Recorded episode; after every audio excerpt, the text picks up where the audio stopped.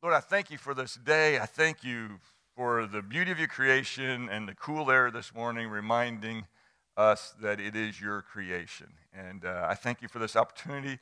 Thank you for the opportunity to open your word, hear your voice. And Lord, I just, again, I just pray that we be humble enough to actually believe that we have something to learn today and not just come in with what we already know. Lord, all these things I pray in Jesus' name. Amen.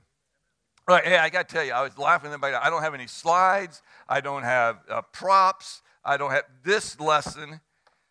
I mean, I just, if we can't get it just straight from what Jesus says, we're, we we don't have any hope. So here we go. Um, yeah, yeah, yeah, no hope. All right, um, little trivia. So you're all in. Uh, who's the first president of the United States? Just, just, just in your mind, have it, get an answer. Who's the first president of the United States? All right, how many of you said George Washington? Okay, you're good, you're still in. All right, uh, how many terms did George Washington serve? Okay, you're not supposed to be answering out loud. You're going to let people try to get it. So, how many of you said two? That's all right. So, so we, we lost a few of you because you didn't know that. That's right. Uh, third question George Washington trivia. Um, how did he die? Don't answer it out loud, Gary. He doesn't know. That's okay. Uh, how did George Washington die? Okay, Jerry, what do you, what do you have? He had, he had strep throat, it appears strep throat. I mean, he had a sore throat. But you know what, what's interesting about that story is it's a very interesting story, let me tell you, because that doesn't seem all that extreme. So, uh, two years after he finished his second term, George Washington, the man that some people wanted to become king, but he said, No, I ain't doing that. That's not what we want. Uh, but he had, he had served his two terms. He's back he's back at his, uh, his small little farm called Mount Vernon in, in, in Virginia and uh, has all this land. He's riding his horse. It's in December. It was a day a little bit cooler even than today. Is in December. Some people say that he, he it, it rained some. He had gotten wet. He came back. He went straight to dinner. He ends up getting a little bit of a cold or whatever. Turns into a sore throat, probably strep throat, and he's dead within two days. Now, the fact that the three physicians who were treating him also bled him of approximately 40% of his blood may have had something to do with his death.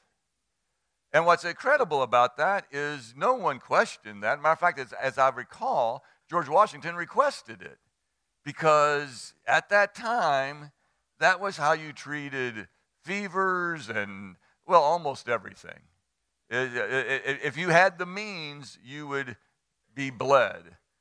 And, and again, like I said, and, and they estimate that it was probably 40% of his blood volume was, was chosen to bleed out of him, and he died within two days of a sore throat.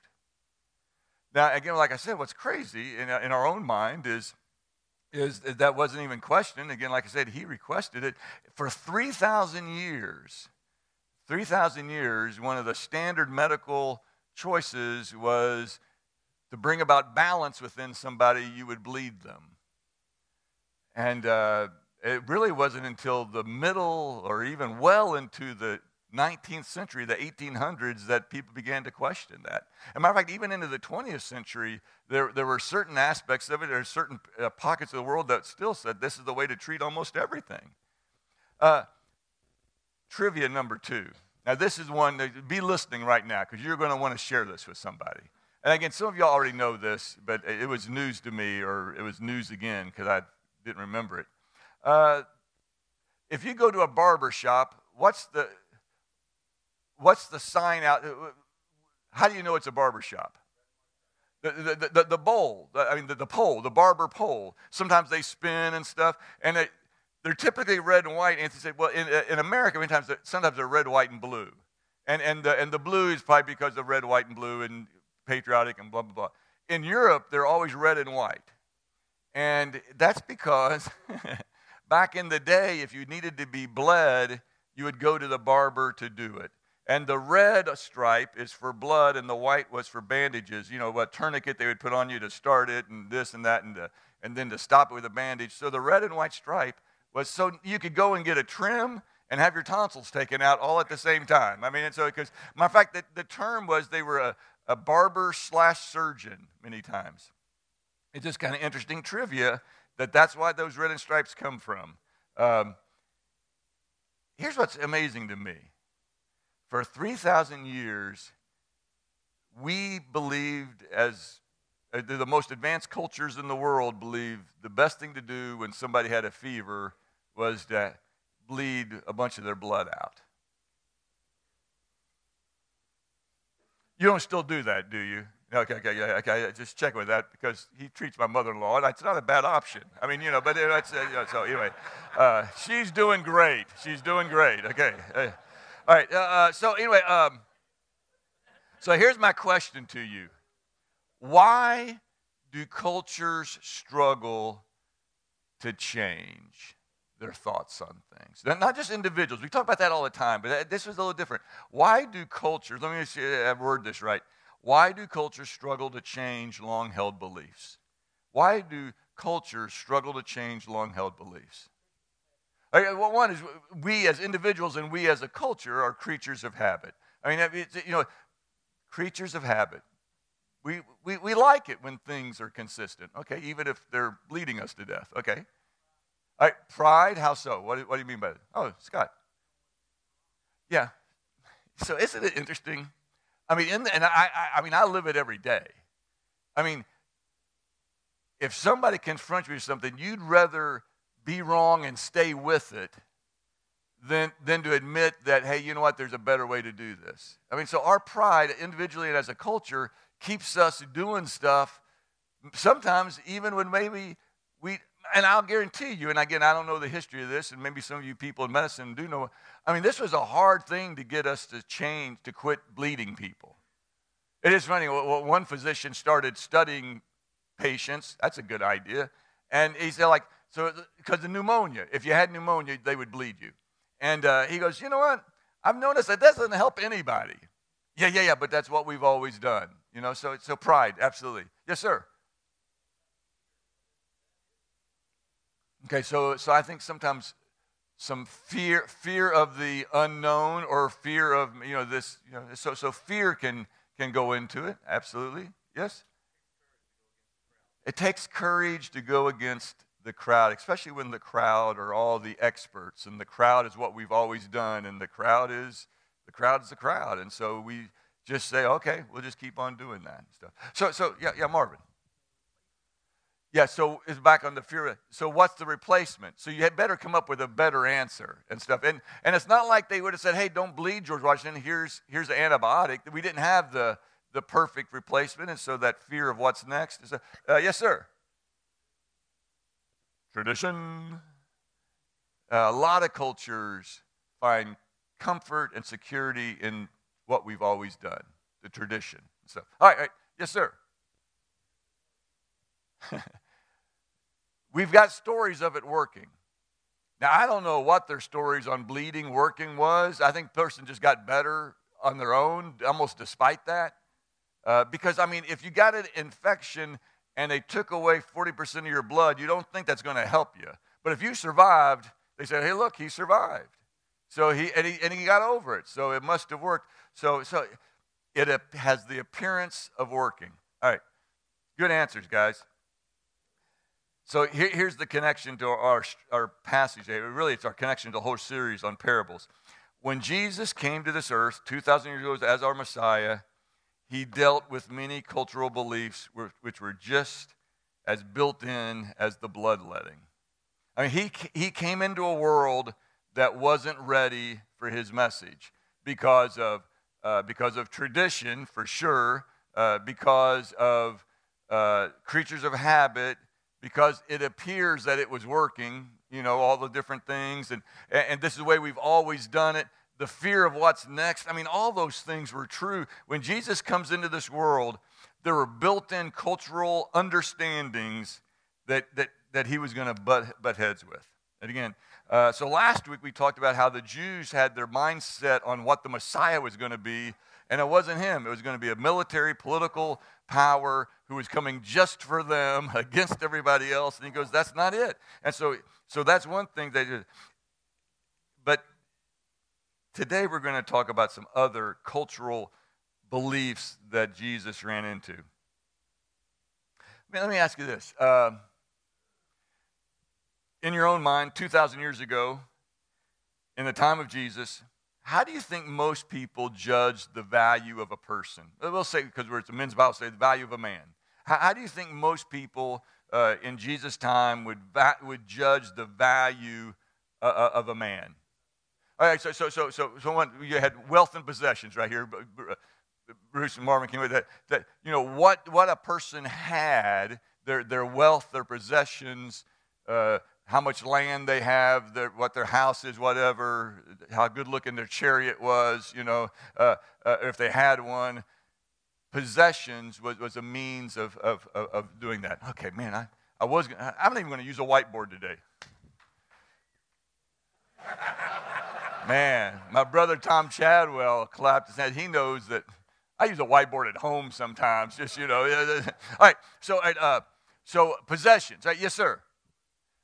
Ooh, I children, uh, lineage, family. I mean, and so, hey, that's a wealthy man. Look at all that family. Now, again, what's interesting, in, that, in, a, in, a agri- in a, an agrarian society, many times that would be wealth because now you've got, you've got workers and stuff. So, so children, the size of your family. Okay, Paul?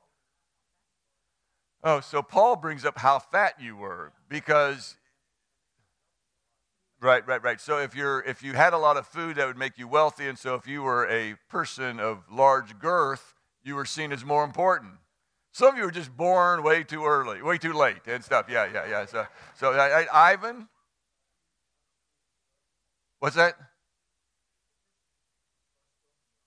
Okay, all right. So, so I think throughout history, a person who is trustworthy is is seen as valuable. Let me ask you a question, though, Ivan. So up here, these guys said possessions and uh, wealth. Do you think in that culture, possessions and wealth were a higher esteem than a trustworthy guy?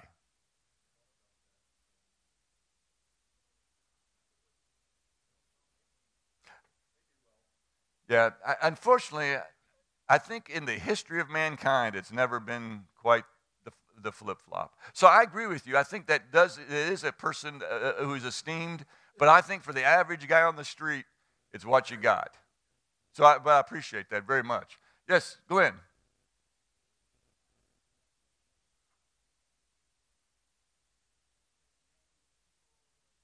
Okay, okay. And so sometimes you, you, you would receive a name or be given a name based upon your importance and stuff.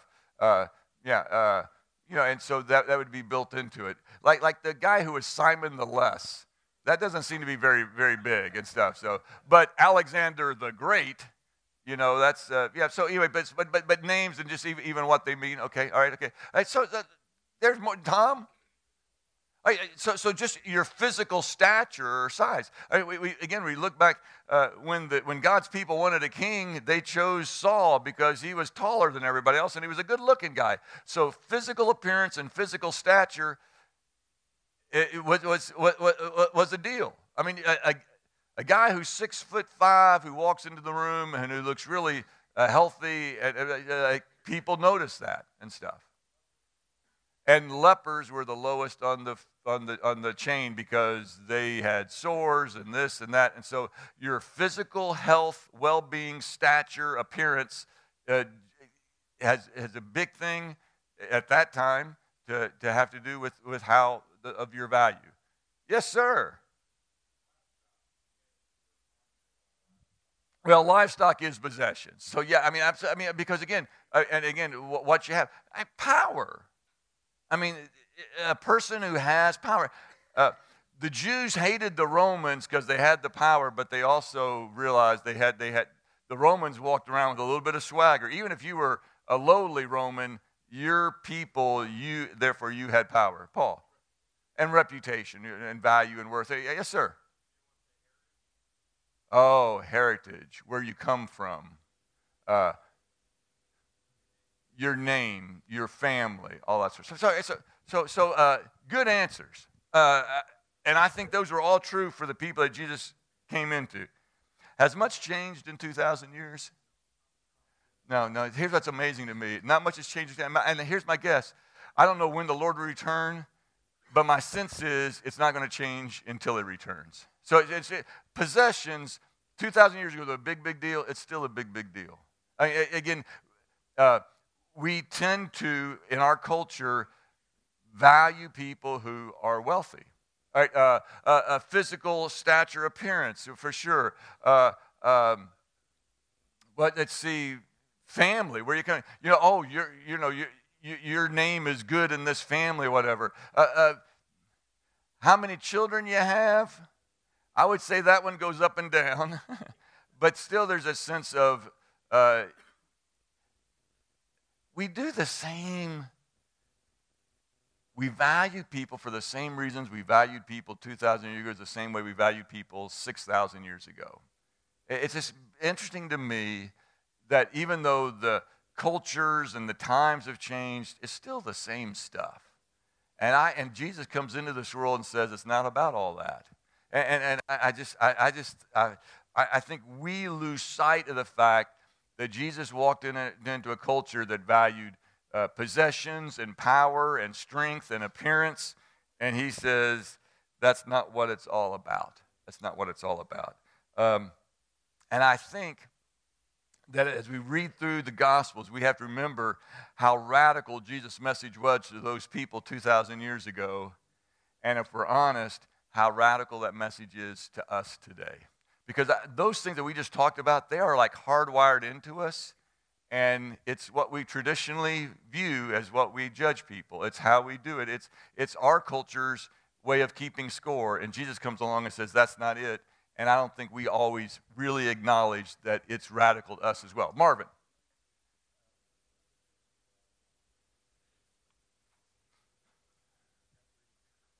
Okay, so Marvin, Marvin points out, Marvin points out that one of the churches that he used to belong to, uh, which there's a long list of those, uh, but, but, but, uh, but uh, one of the churches he used to belong to, uh, they would choose leadership based upon how wealthy you are, uh, how much power you have, if you're in the right family, and all that sort of stuff. How'd that work for them?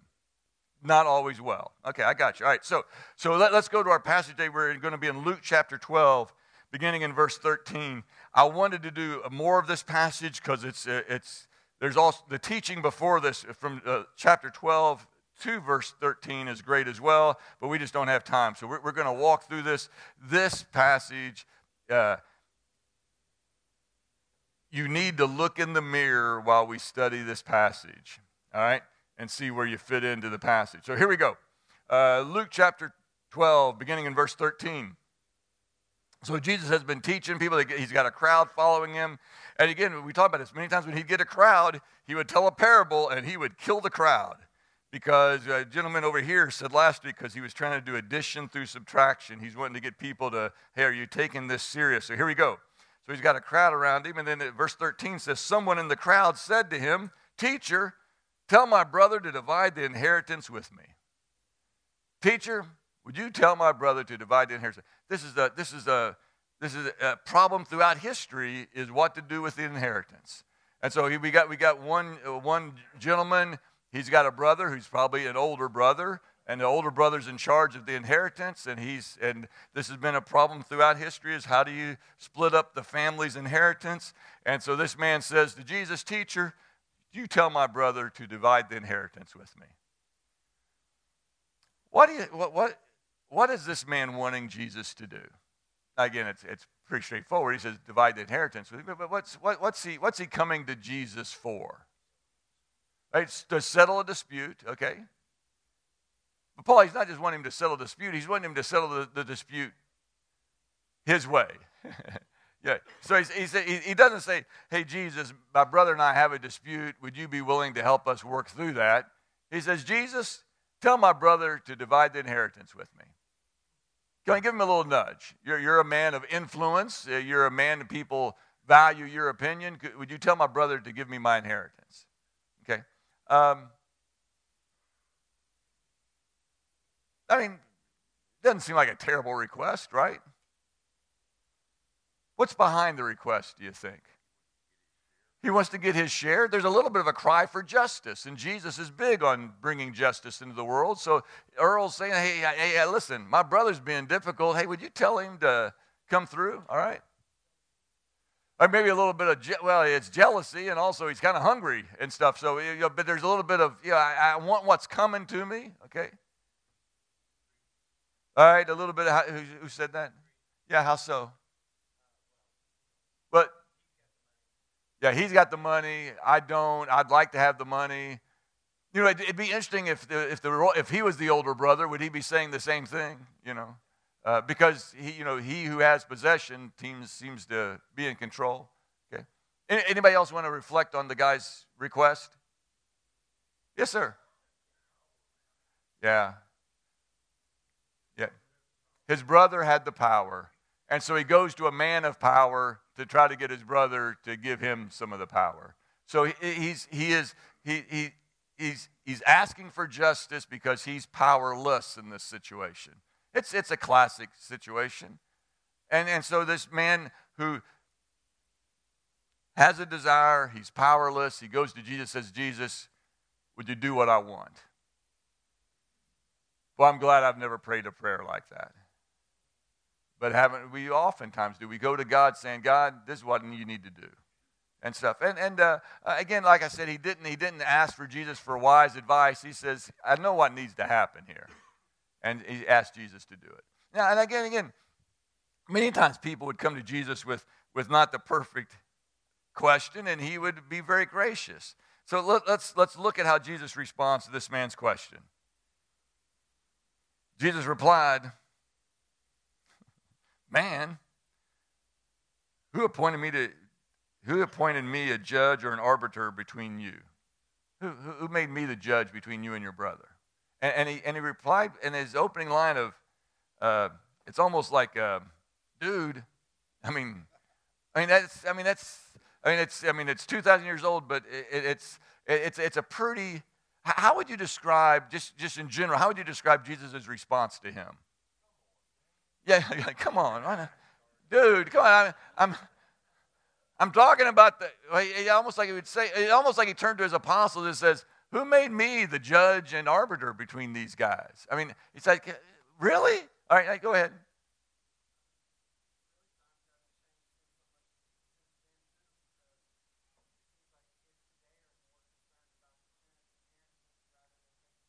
Yeah, yeah. So, so again, it, it, the, the, the guy isn't saying, hey, Jesus, I don't want this to become a problem with my brother and I. Can you help us to work through this nicely? He goes, No, Jesus, tell him to give me what's coming to me. Because again, you can see the guy's motivation in the midst of it. So, Jesus, how would you describe Jesus' response? It's, let me help you, it's pretty gruff. It's pretty like, dude, come on, man. And, and but what's also, he says, Who made me judge and arbiter between you? What's wildly ironic about that statement? Because he is the judge and arbiter, not just between those two brothers. And it's interesting, that word you there is the plural, and it's like, it's almost like he says it to everyone, well, who made me the judge and arbiter for you all? And he says, well, in reality, the Father did. But what's Jesus' point? He is the judge and arbiter between them, but what's his point? But not about this. Listen, my, I, I, you are, you are consumed with you getting that inheritance. I'm not consumed about you getting your inheritance. I am consumed about you getting your inheritance, but your spiritual inheritance, not your earthly inheritance. So I think Jesus is saying to this guy, Come on, man. I came from heaven down on this earth to live, and I'm going to die for you, and you're worried about your inheritance. Uh, you've got bigger fish to fry, or at least to divide. But anyway, I appreciate, I appreciate the analogy. Now, that being said, that, that's, that's pulled back like, that guy, man, what a, he's, I do the exact same thing many times with God and with life. I mean, there's many days that Joe's a whole lot more interested in the immediate or maybe even in the financial than I am in the eternal.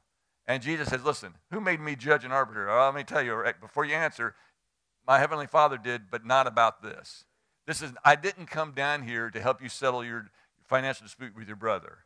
I mean, it's important, it's not that important. Yes, sir.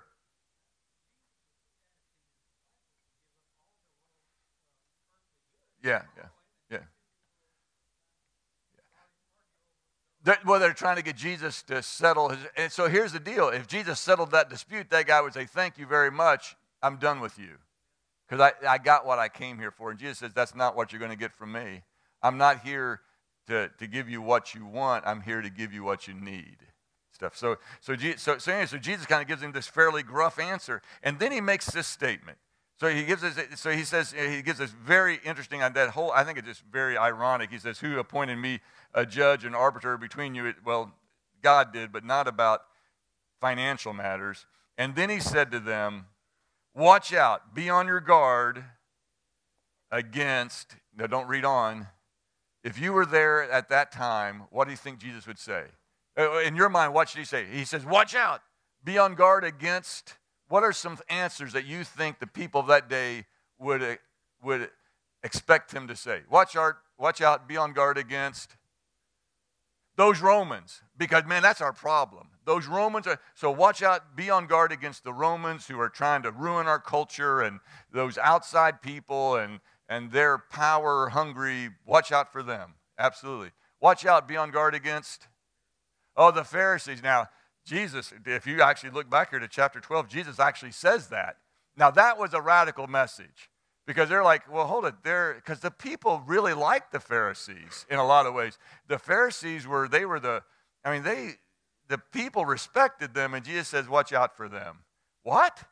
So that was a pretty radical message. Watch out, be on guard against Doug. Oh, those Gentiles. Let, don't let them in. You keep your distance from them. You, I mean, if you hang out with Gentiles, you'll become like them, and that's a bad thing.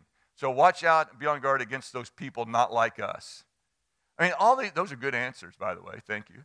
Uh, because people typically think that the danger is out there.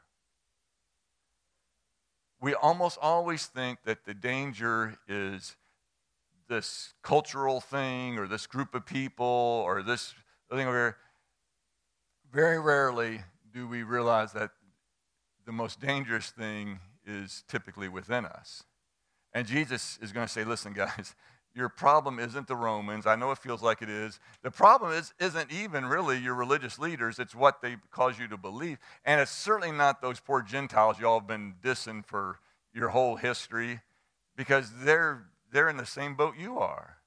He's saying, he's here, well, let's see what he says. He says, Watch out, be on guard against all kinds of greed a brother who's wanting me to fix your problem with your brother. Let me just tell you, you got bigger problems than you think. You got a bigger problem than inheritance because right now you're consumed by that. That's your problem. So he says, he says, and again, this is a radical message if we're honest. Uh, uh, and then he goes on to say, a man's life does not consist in the abundance of his possessions. Let me just tell you, Jesus, that the whole history of mankind disagrees with you. Because throughout the history of mankind, we have, as a culture, made a man's life consist, consist of the abundance of his possessions. That's what we've all said. We've bought in. That's been our tradition is the wealthy you are, the more important you are. Matter of fact, in their time, the wealthy you are, the closer to God you are. I mean, they had it baked into the religion. If you were wealthy, you had to be wealthy because God gave that to you, so you must be one of his favorites. And so it was hardwired into it. And Jesus says, that's not the answer, guys. A man's value is not based upon his wealth. And that's the reason I went back with Ivan when he said, hey, what, what about somebody who's trustworthy? I said, that's awesome. Do we really believe that? And, and I really appreciate you. You thought, you know what? Probably not. Our, as a culture, throughout human history, we've not really believed that. We've believed, uh, and, and, and we get, and, and it's just, it's so easy to get caught up into that. Um, I, have been, so uh, a week or two ago, uh, I shared a story with, with my friend Glenn. I, we flew out to Colorado to visit my daughter. My, my wife, my mother in law, and I flew out there. It's my wife's birthday. We flew out there. We, uh, just like with Paul Corsilius, we left town for the birthday. And uh, so uh, we flew out there. We landed in Denver.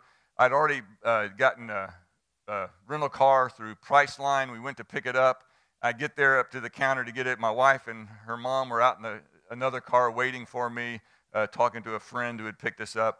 And the guy says, Hey, I can upgrade you. And so we had a small SUV. It's what we always drive, you know, type thing. I said, yeah, You know, it's not that. And he goes, Well, you know, it's really smaller than you think it is, what you have. I said, He goes, I'll put you in, a, in an X7. oh, what's an X7? Is that like, you know, a, a, rocket ship or something? he goes, oh, it's a BMW X7, you know. And by the way, I saw one of y'all pull in today with an X5, so I, you're going to like this story. And I said, well, he goes, yeah, it's a BMW. Have you ever driven one? I'm going, uh, no. Uh, you know, I, I, I, got a pickup truck, but you know, anyway, so uh, uh, he goes, oh man, it's a great ride, and boy, your, your, your, your wife would be, and your mother-in-law would be, I said, yeah, he goes, it's only like $140 more a day.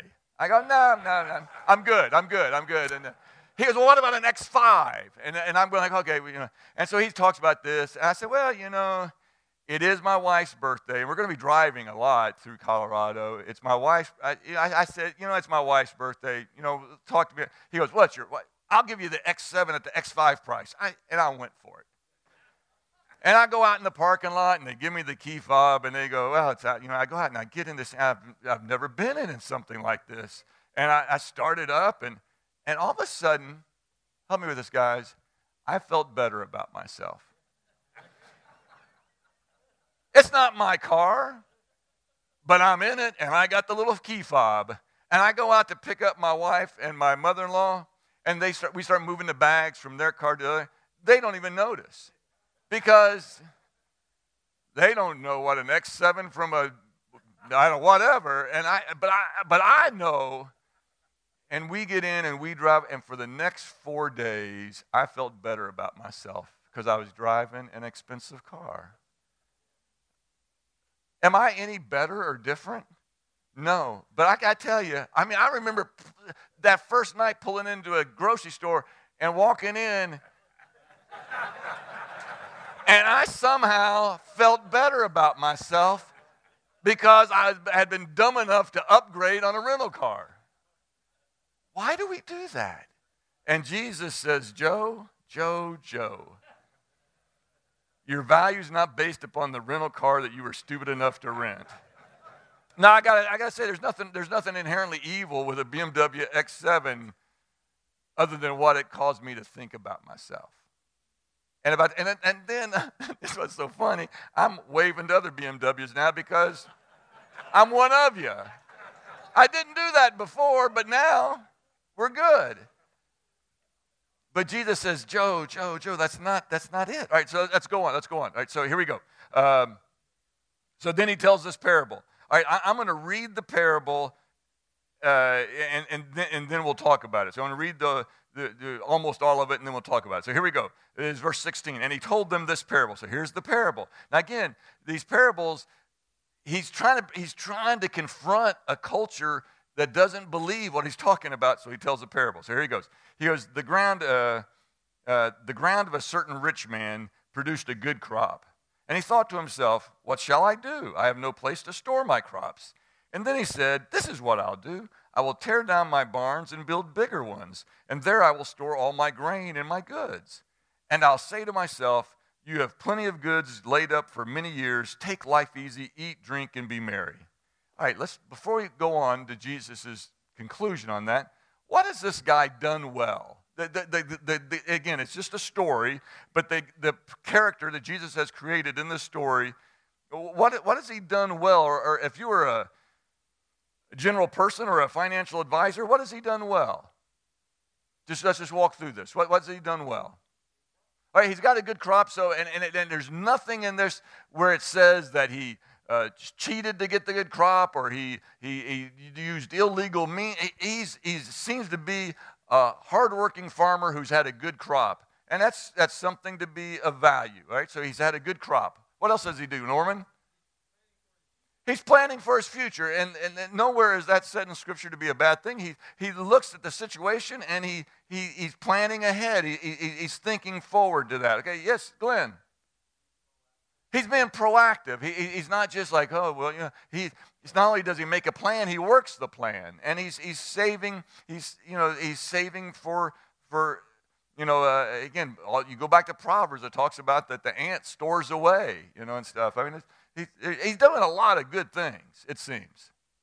Agreed? What's that? What's that? So far, well,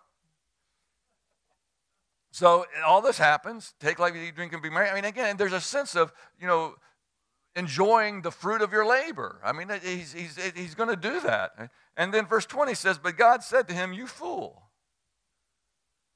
I, I mean, Glenn, you just said he's smart. And, and, and Norman, you said he's planned ahead and he was proactive. And God says, You fool. And by the way, in the Greek, that word fool means fool. I mean, yeah. Well, Paul, actually, there's four Greek words they use for fool. This is the strongest one. It means kind of, uh, Paul said moron. Yeah. He's, God says, You dummy. Now hold it. God, this guy is seemingly a hardworking, honest farmer who's had a good crop. He proactively thinks, well, what's my situation here? He, he, he, actually acts on that to build bigger barns so he can store it all, and then he, he, and then he enjoys the fruit of his labor. And God says, You fool. That's a strong message. Now, we like the little story because we just read on, but God just called him a fool. And he seems to be actually back to Marvin's point, he would have been a leader at the church. Let's put that guy in leadership. Because you know, we use this line of, he must be doing something right. We do that all the time when somebody has wealth. Uh, uh, Ivan, yes. Yeah. Okay, okay, yeah, yeah. So, so, let's, so now let's, let's talk about, all right, so, so to your point, how is he foolish? Because God said, you fool. So, so, right, so Ivan, you said, there's nothing in his plan about Okay, so, so, so there, there's nothing in his plan of, of sharing what he, uh, this. Uh, and so, what does that tell you about him, Ivan? Right, so there may be a greediness there. Uh, but all right, so that, that's one. We'll, just go quickly on these because there's a whole bunch of things we can pull out because there's because this, this little story is just loaded with stuff. Right? Yes, uh, Jerry. Look, right, let, us read this. You're exactly right. So, so listen to this story. Uh, so here it goes. So, uh, you know, he thought to himself, What shall I do? I have no place to store my crops. And then he says, This is what I'll do. I will tear down my barns and build bigger ones, and there I will store all my grain and my goods.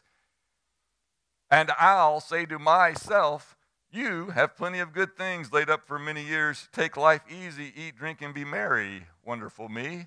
And so there's the focus on I, me, mine, myself gives you a little bit of idea about because I agree with you. Being a hardworking farmer and being proactive and planning for the future are not bad things, but as you actually listen to the guy talk, it's all about him. And so there's a, a, a, a being consumed about yourself is a little bit of an issue. And again, I'm really glad that we don't have that issue in our culture. All right, so all right, so that, that's great, right? So we, we got, we got uh, nothing about sharing, all about himself. In the back, yes.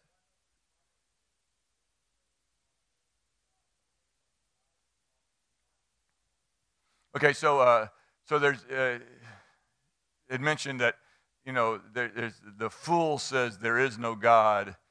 Is this guy said there is no God? Subtly, he's saying, "I am my own God." You know, it's all, it's all about him. It's all about him. All right, anybody else? Great stuff. Yes, sir. A fool is a man who acts unwisely. He seems to be making wise choices, though, right? So where's the foolishness in it? All right, motivation. You have a thought on this as well, or are just setting these guys up?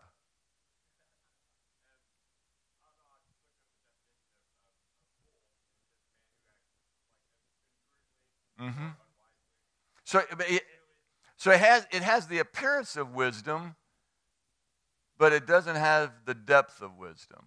It, it, it, seems because God's called him a fool, so we're trusting that God's right on this one. Okay? All right, anybody else? Yes, sir. Dwight.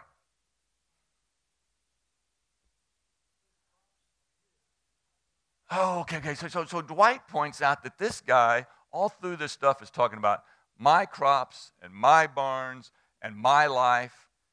And and, and, again, Jesus doesn't have to see. This is what's the beauty. Jesus doesn't tell us all these answers. By the way, if you read on, he doesn't. This is where this is exactly what he's wanting to have to happen. Is people like, oh, you know what? It's all about his. It's my, my, my. And see, because God says everything on this earth is his, you're just the steward of it. So, for four days, I was a steward of a BMW X7. But in my mind, it was my BMW X7 for four days. And when he dropped it off, I cried a little bit. But anyway, that's, that's a whole other deal. Um, so, uh, but, but it's not mine, it's his, and it's on loan to me.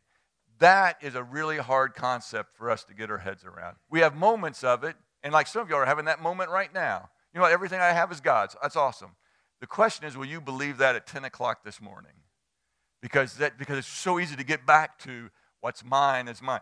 Remember, the guy at the very beginning said, Teacher, tell my brother to give me what's mine. And that's, that's, that's built into us. And Jesus says that's, that's not the way this world works. That's the way your world works, but it's not the way my world works. My world works says that's the Father's, and it's on loan to you. So imagine if the guy had said, let's reword it there. And Jerry's on this on the I, I, my, my stuff. It all fits into that. So, you know, imagine if he says, the ground of a certain rich man produced an amazing crop. And he thought to himself, How blessed I am for God to give me so much to manage. And so he said to himself, uh, You know, what, what am I going to do? Well, this is what I'm going to do. I'm going to I'm going to keep what will help provide for me and my family, and the rest I'm going to share with others, or I'm going to do this, or I'm going to do that. I, I don't know what the answer is, but it's something beyond me, me, me, my, my, my. It's all mine. All right, so Yes, Dwight. I have no place to store these blessings, and so maybe it's time for me to share them with others. All right, all right. So, or contact Crossroads about building a new barn. So, anyway, uh, uh, let's, let's, move on. All right. Uh, um, anybody else? What, what, what point? What's point? I'm sorry, I got caught here. Yes, sir.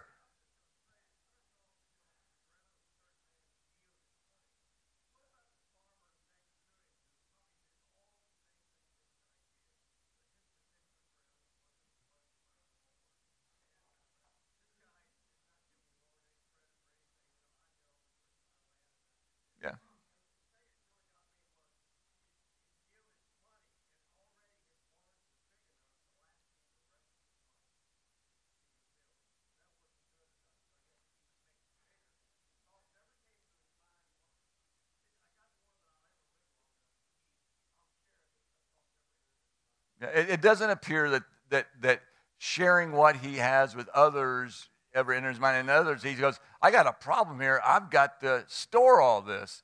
As if because the, like the only option was him keeping everything.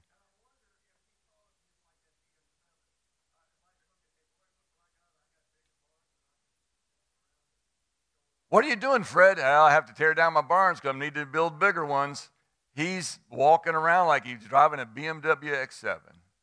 I know why that feels like.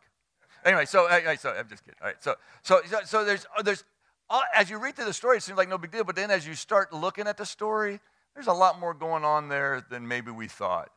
And then we also look like, wow, might want to look in the mirror on that. So he says, he says, he, he says, uh, you fool.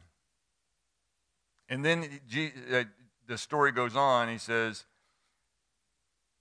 but God said to him, You fool. And then he says, This very night your life will be demanded from you, and then who will get what you have prepared for yourself? So, what's, what, what, what's, what's his point there? What, what, when, when Jesus, in telling the story, says God called him a fool, and then, and then God said, You know, tonight your soul's going to be taken from you, your life's going to be taken from you, and then who's going to get all this stuff of yours? What's, what's Jesus' point there? What one? It's not you. It's not yours. You're, you're acting like it's yours, but you know it's going to be somebody else's and stuff. Right? Yes, Jay. Yeah. And so, what's good? All this if you die. Now, again, that's a tough way to live.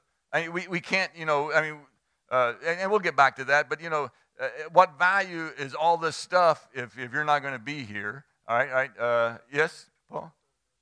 Right, the temporal versus the spiritual. You know, there, there's kind of two different worlds, and and your, your full, whole focus is on the temporal and you're acting like the spiritual doesn't matter. Well, the spiritual is about to matter a whole lot tonight. Okay? Okay? Yes, sir, Don?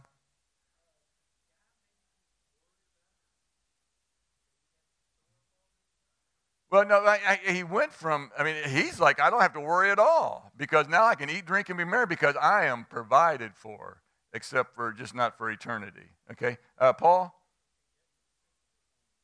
He has no sense of his mortality because, again, he's his own God in a sense. And listen, I'm doing great and stuff. All right, so, so, so, yes, John.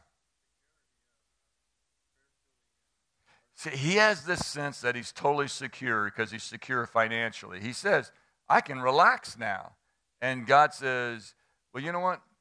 You might not want to relax too much because you're not, you're not secure in what's going to be required tonight. You didn't look ahead spiritually. You looked ahead financially, but you didn't look ahead spiritually. All right. Uh, yes, yes. Tomorrow's never promised. Because you know what? Tomorrow's not yours either. Yeah. These possessions you have, they're on loan from God. This day you have is on loan from God. And you're just a steward of it. And you don't get to determine when it comes and goes. So this guy goes from thinking he's got everything under control, and God says, Yeah, but tonight your life will be taken from you, and what do you have then? And so, so Jesus ends this parable by saying, You think possessions are everything? It ain't nothing when it's taken from you.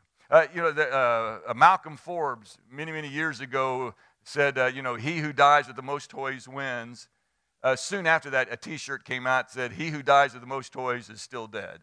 Uh, you know, it, it's you know, it, it, it, you know, it's it, you know, it's there's the the eternal is a little bit longer lasting than the present. Um, all right, it's time to wrap this up. Let me, let me, uh, Chris back here referenced Proverbs. Let's go back to Proverbs chapter 30. You don't have to turn to it unless you want to. It'd be real quick. Proverbs chapter 30. It's right towards the end of Proverbs, which is right after Psalms and before Ecclesiastes. Proverbs chapter 30, back in the Old Testament. This, this was written a long time before Jesus came on this earth, but Proverbs 30 uh, says this.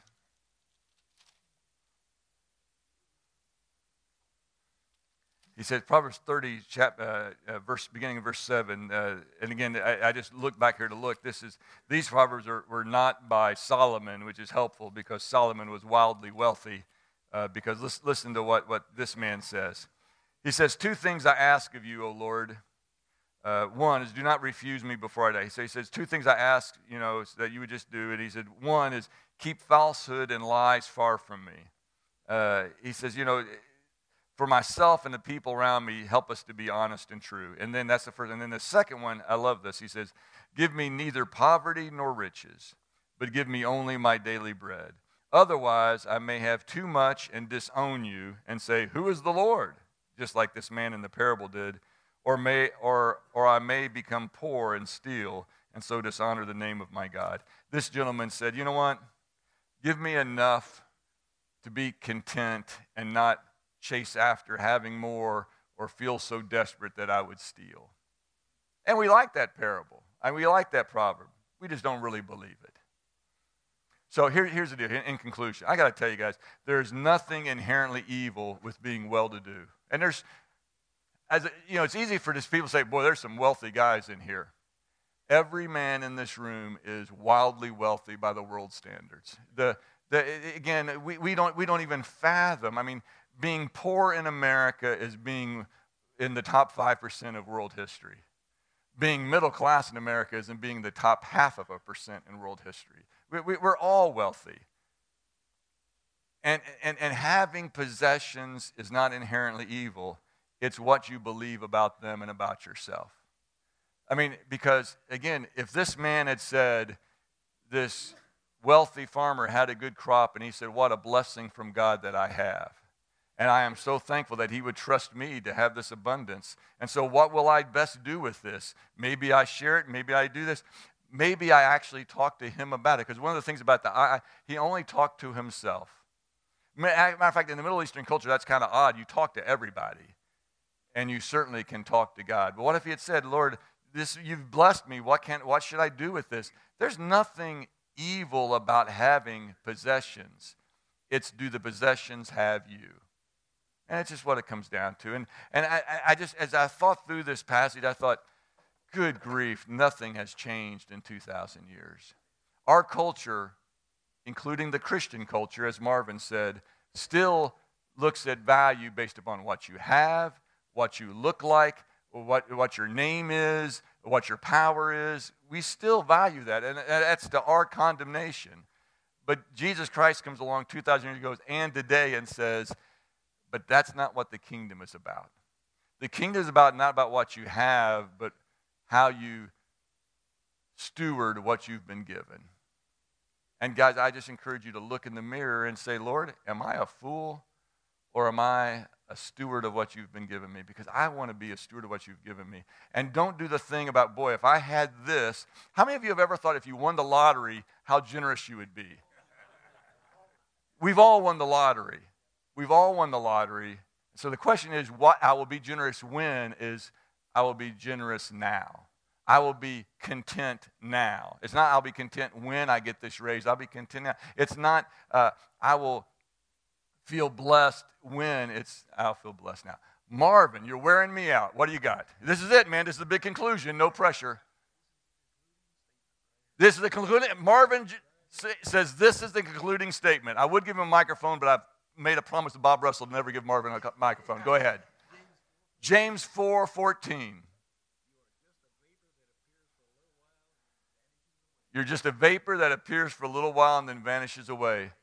Now that is that that almost feels depressing until you realize that the vanishing away is into eternity with him. And so don't judge yourself based upon this world's standards, base it upon his standards. And if we do that as men, I'll guarantee you that many of the problems that come with judging each other based upon all those things goes away because we're living by God's standards, not our own. Marvin wears me out, but Elmer Blackburn raises his hand once every decade. So, yes, Elmer.